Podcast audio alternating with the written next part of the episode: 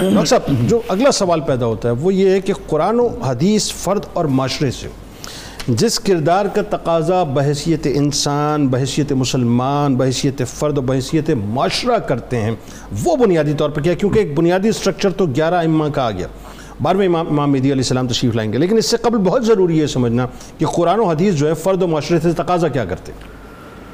بسم اللہ الرحمن الرحیم. اگر فرد اور معاشرے کی تشکیل اور اصلاح کے حوالے سے گفتگو کی جائے اور قرآن و حدیث کے مجموعے کو کھنگالا جائے تو چند باتیں بڑی نمایاں ہوتی ہیں. اللہ تعالیٰ نے سب سے پہلے قرآن میں جس بات پر زور دیا وہ یہ تھا کہ اللہ تعالیٰ نے انسان کو زمین پر اپنا خلیفہ بنایا. سبحان اللہ. انی جاعل فی الارض خلیفہ. فی الارض خلیفہ وَلَقَدْ كَرَّمْنَا بَنِي آدم. تکریم انسانیت، احسان تقویم، یہ ٹائٹل دے کر انسان کو اپنی عظمت کا اور اپنے مقام کا بتایا تاکہ جو انسان اپنے آپ کو یہ سمجھتا ہے کہ وہ عام مخلوق ہے تو وہ اس سے باہر نکلے. یہ عام مخلوق نے یہ اللہ تعالیٰ کی نیابت کرنے والی مخلوق ہے. آہا سبحان اللہ کیا بات. دوسرا اس کے بعد اللہ تعالیٰ نے انسان کے اندر جو میکینزم اصلاح اور تربیت کا رکھا وہ بھی اس کو سمجھایا. اچھا وہ کیا؟ یہ یہ تھا کہ یہ جو زمین و آسمان کا جو ہم نے کارخانہ سجایا ہے یہ ویسے نہیں سجایا، یہ ہم نے ٹیسٹ کے لیے سجایا ہے. ٹھیک. خلق الموت والحیات لیبلوکم ایکم احسن عملا.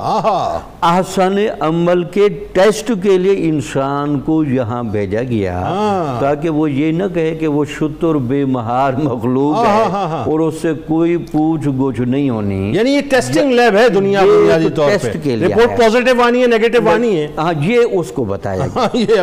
اور دوسرا یہ بتایا گیا کوئی کہہ سکتا ہے کہ انسان تھا اس کے اندر جو باطنی طور پر میکانزم رکھا وَنَفْسِهُ وَمَا سَوَّاهَا فَأَلْهَمَهَا فُجُورَهَا وَتَقْوَاهَا. ٹھیک. اللہ تعالیٰ نے انسان کے نفس کی قسم اٹھائی ہے، پھر اس کو جو برابر اور توازن دیا گیا اس کی قسم دے کر کہتا ہے فجور اور تقوی کی صلاحیتیں تیرے اندر الہام کر دی گئی.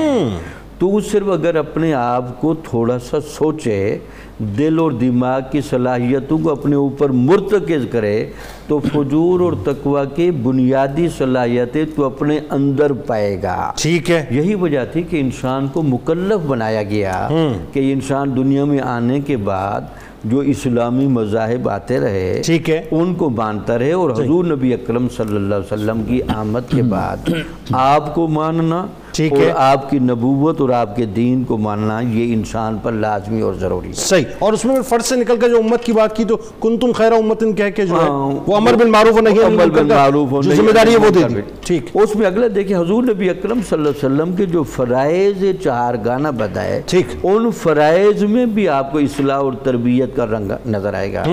لقد من اللہ علی المؤمن اذ بعث فیہم یتلو علیہم آیاتہ ویزکیہم ویعلمہم الکتاب والحکمہ. یعنی تلاوت آیات، پھر اس کے بعد تزکیہ نفس، ٹھیک ہے، پھر تعلیم کتاب اور تعلیم حکمت. ٹھیک. وہ یہ کہ اگر میں سادہ لفظ میں کہوں کہ حضور نبی اکرم صلی اللہ علیہ وسلم کے ذمہ جو چار گانا کام اللہ تعالیٰ نے شپیشل لگائے یہ چار کاموں کو اگر ہم توجہ سے دیکھ لیں اور اس کے مطابق اپنی زندگیاں ہم ڈھالیں تو ہماری انفرادی انفرادی اور اجتماعی اصلاح کی تمام امور منضبط ہو جائیں گے.